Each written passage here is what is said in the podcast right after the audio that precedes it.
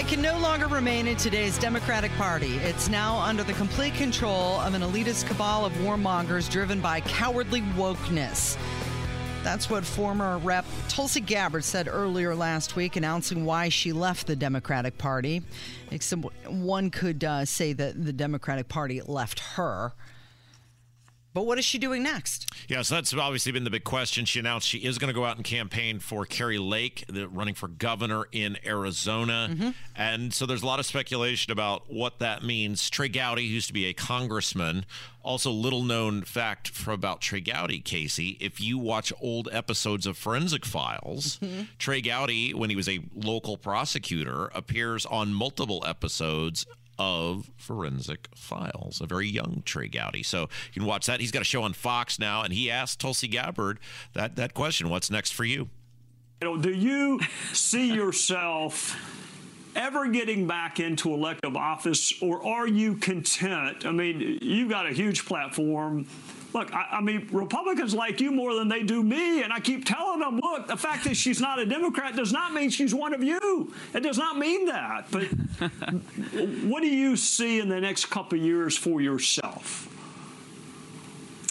Uh, well, Trey, you're asking if I'm content. I'm not content because life is short and there are many, many uh, challenges that we face here in this country. There are many challenges that we face in the world. The Tulsi Gabbard Show is an opportunity for me to have a, an unfiltered and unlimited platform to be able to talk about my views and perspectives on a lot of these issues and to talk with others who are experts who have different perspectives as well to better inform and engage and get us to a place where we together as Americans can move forward towards actually starting to solve some of these problems. Life is short. I'm going to continue to do everything I can to serve God and to serve others and to make a positive impact with the limited time I have. Whether that leads back into elected office in the future or not, to me, is kind of irrelevant. The question I ask myself every day is how can I make uh, that positive impact? People better be careful with her and that's all i'm going to say because she has a lot of views that mm-hmm. are super left and she makes a lot of sense on the war stuff and the military industrial complex stuff but she's got a lot of super liberal views that when you start it's the same thing with Manchin remember when it was like oh my gosh mm-hmm. Manchin he's so charming and handsome and he should be a a Republican. And in a weird way, Joe Manchin would be the perfect Republican because he's for all sorts of big government and big spending and all those sort of things. But when you start peeling back the onion, as you've seen, mm-hmm. consistently he votes with the Democrats yeah. on most things. So people just better be real careful with her when you start clamoring for her to be a Republican or whatever because she's she's not. Okay, so she told attendees at the Independent Women's Forum that those in the highest positions of power are denying the truth when refusing to define women. And she's also being urged by some people to run for president with Kristi Noem saying that that would be the best looking ticket ever. Yes, it may be a good looking ticket, but would it be effective? Casey. Yes. I have a question for you. Okay. And this is a game that we'll call we'll play called What's Worse.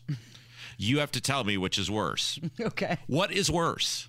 Saying Hunter Biden is the smartest guy you know, or saying John Fetterman is impressive? Which one of those would be worse? Oh, gosh. I'm going to say the Hunter Biden is worse. Well, in this case, you don't have to choose because now we know, thanks to Karine Jean Pierre, Joe Biden thinks both but speaking only about the president's uh, um, personal conversation with Lieutenant Governor Fetterman, uh, the president has found him to be an impressive individual and uh, who is just as capable as who has been who's just as capable as always, and who is who's carrying out his office. He's currently the Lieutenant Governor of Pennsylvania, as we know, and he's doing that with great ability and heartfelt concern for the people of the Commonwealth. So yes, the president feels that he is he is very much capable of doing the job.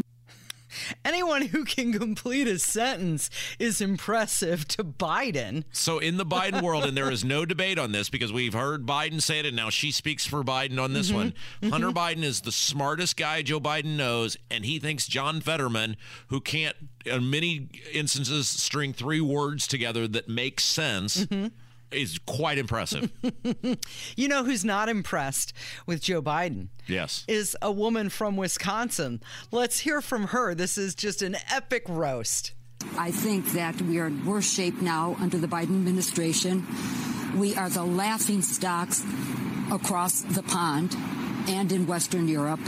As far as the economy, let's talk about the Keystone Pipeline. Day one in office, there's Joe Biden with his executive order. Let's not blame our gas price on the Ukraine thing. That has nothing to do with it. It's all about Joe Biden. And anything this man touches just falls apart. she was part of a focus group of mm-hmm. Wisconsin voters that Fox News had, because obviously there was a very close U.S. Senate race. Ron Johnson who, in addition to being a Republican senator from Wisconsin up for reelection, also uh, one of the great characters in Fast Times at Ridgemont High, Ron Johnson, stereo salesman. Uh, he's lived quite the life, Casey.